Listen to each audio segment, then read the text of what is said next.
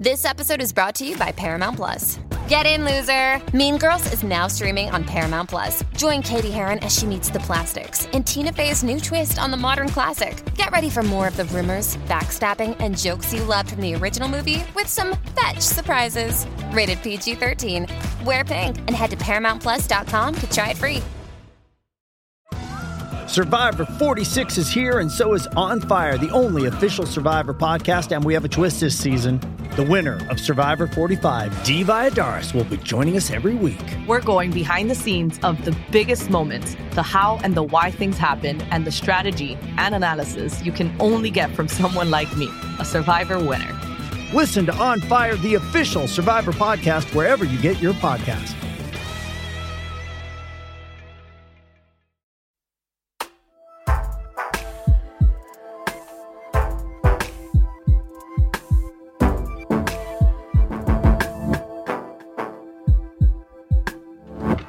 Okay, this is Books of the Year. We've already had a good old chat with Lee Child about his brand new book, which is called Blue Moon, as in the Marcels hit from 1961, but originally from 1934.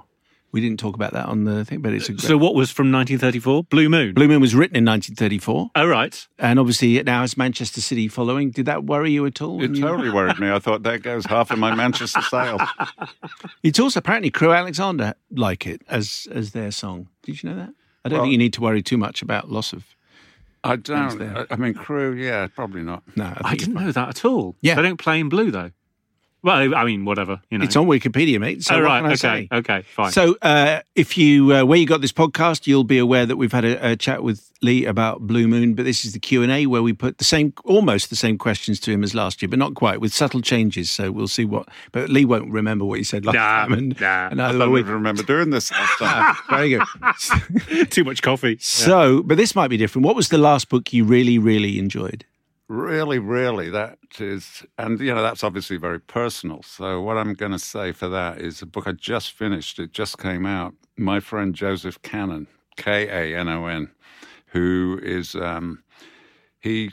See, for me to really, really enjoy a book, it's got to be something I couldn't do myself. Because if it's a book too close to what I do, I can certainly enjoy it, but it's like watching a DVD with the commentary track switched on. Okay. So that I'm reading it, and I'm absolutely enjoying it. But in the, in my head, I'm saying, okay, I see what you're doing, but you know, this that means that in two pages you're going to have to do that, hmm. and then this, and so I need to get away from what I do myself. And Joseph Kanon does that for me because they're definitely thrillers, but much quieter than mine. Very few people die, and um, there's very little gunplay, but it's all tense and intimate and moral dilemma type of thrillers rather than action thrillers.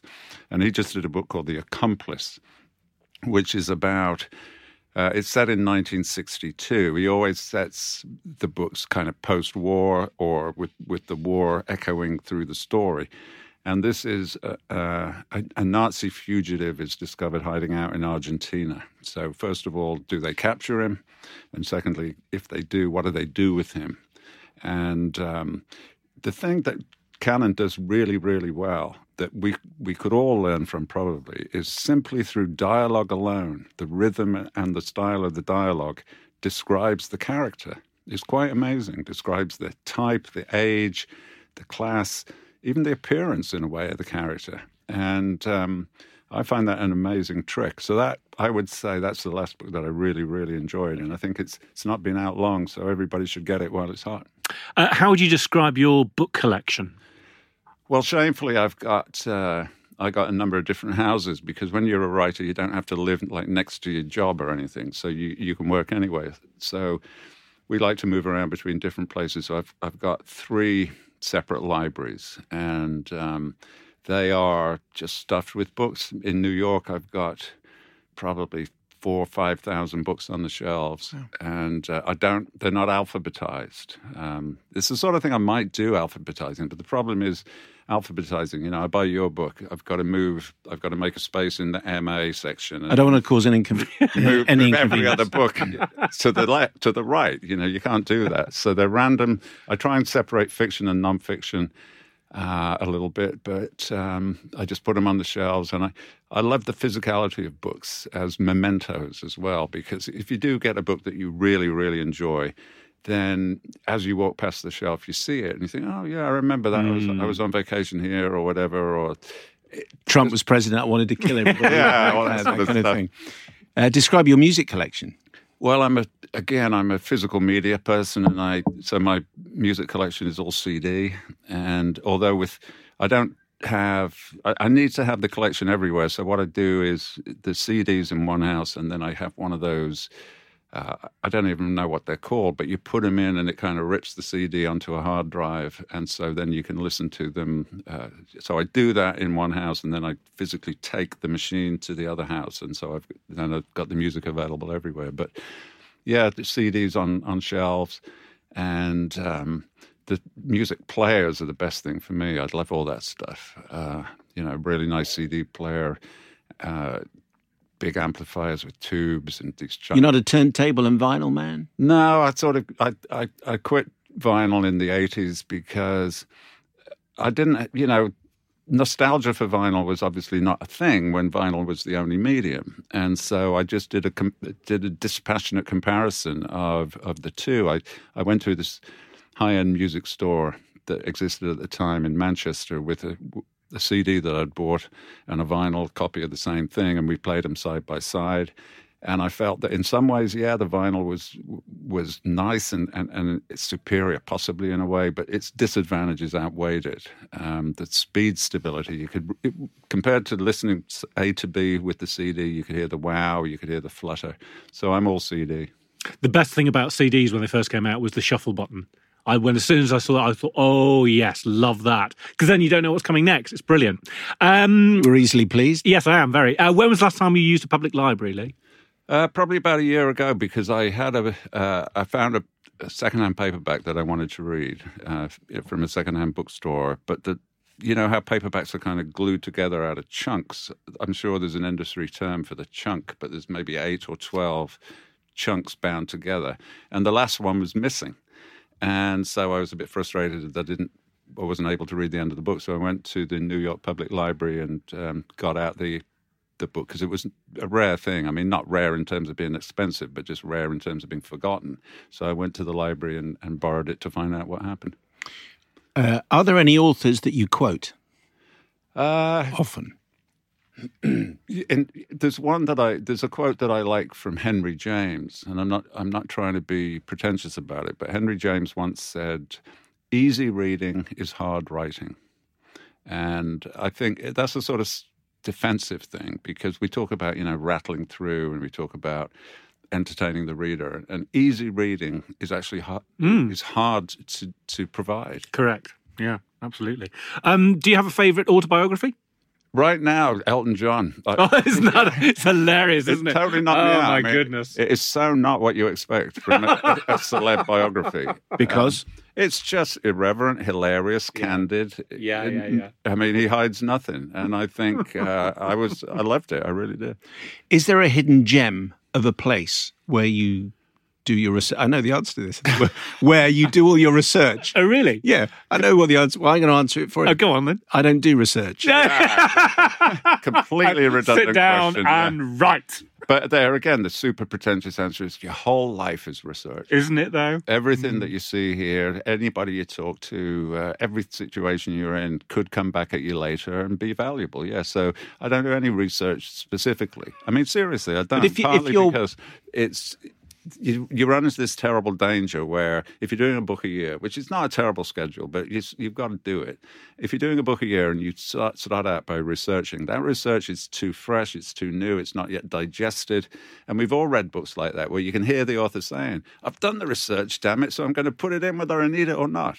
You don't know what you need and uh, for years sometimes. So I depend on what I already know.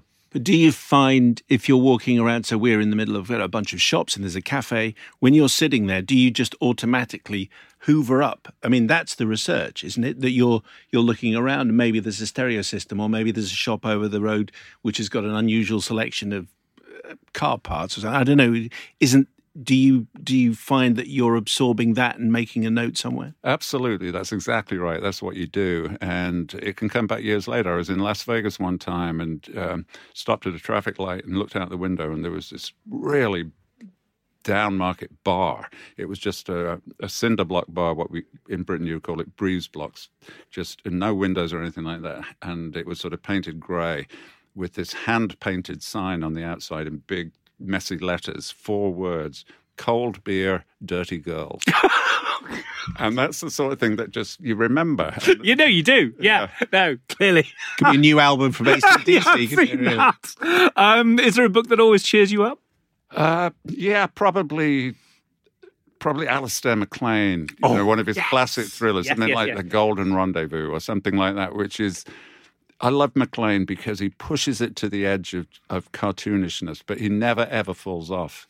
And so it's just totally satisfying. The full on hero, the full on characters, the big situation, the, the ter- terrible peril and danger, and then the, the neat resolution. And, and the plots that just keep twisting and twisting and twisting. Never met a twist he didn't love.